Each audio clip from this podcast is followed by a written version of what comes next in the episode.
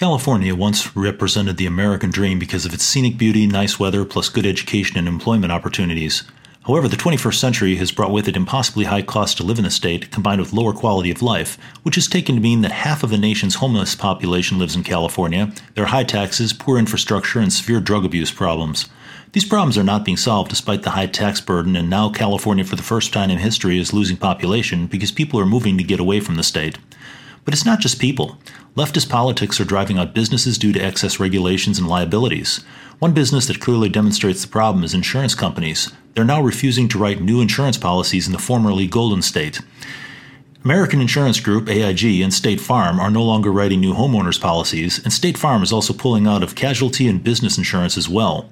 What will be left are non competitive markets with low quality insurance and high prices. California homeowners will no longer be able to get a new home insurance policy through State Farm. Ah, oh, I was so disappointed. The company says the decision was necessary to improve their financial strength because of rapidly growing catastrophe exposure, historic increases in construction costs outpacing inflation, and a challenging reinsurance market. As a local homeowner, I've seen our choices shrink and the rates go up. I've in the last seven years since I've owned my current home, it has nearly tripled in in the rate. San Elijo Hills resident and realtor Stephanie Cowan says a blanket ban for the Golden State is unfair. Know, we have been paying the price for fires in other areas like in Northern California, which unfortunately they did suffer losses, but I don't think that it's fair that, you know, now we're going to be paying even more. They had to give out a lot of money. I do understand where they're coming from. Residents of San Elijo Hills tell me they've always had a more difficult time finding homeowners insurance policies because of the landscape and hills that they live against. They tell me that State Farm had always been an option until now. The Remnick family says Ameriprise dropped their homeowners insurance about a year ago, citing fire risks, and State Farm was the only one that would insure them at the time, but now they aren't sure about their future coverage. Definitely concerned the fact we're also going to be cut from State Farm at the same time, too. The Remnicks say they wish insurance companies would look at each home and make a decision. Since people and businesses leaving is the issue,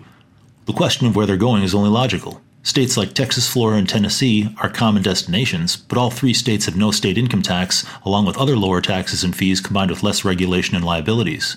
But California is now enacting government insurance plans to fill the void left by private companies. History's shown us that when this happens, the result is high costs and low quality coverage. It's great that you know the government has a plan in place for if you're absolutely rejected by every carrier. Um, but you have to get that just covers your fire and then you have to get another another policy for theft and personal property so it just ends up being um, you know more expensive. When the government has to step in because the market now no longer allows for private coverage you know you have a problem. But news behind the news wishes this was the only problem in the market. California is also seeing auto insurance companies leaving the state now. Let's hear more about this aspect it's getting more expensive to cover drivers across the country, according to the insurance industry.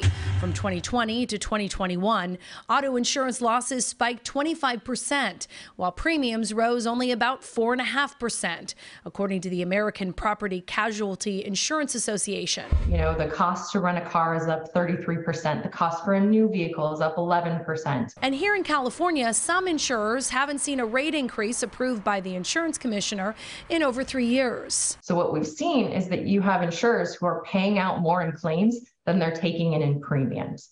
That's not a sustainable business model. News Behind the News never wishes ill upon our fellow Americans, and for those who live in California, we'd love to see things improve. But the simple, unescapable point here is when leftist politicians see this state, you can see disaster in the quality of life. A healthy business environment has competitive marketplaces where numerous companies compete for the consumer's dollar.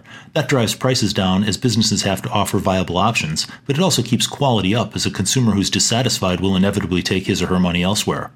California has made the ability to make a profit impossible, and there is no winner in this situation because the result is fewer choices for consumers and less markets for producers.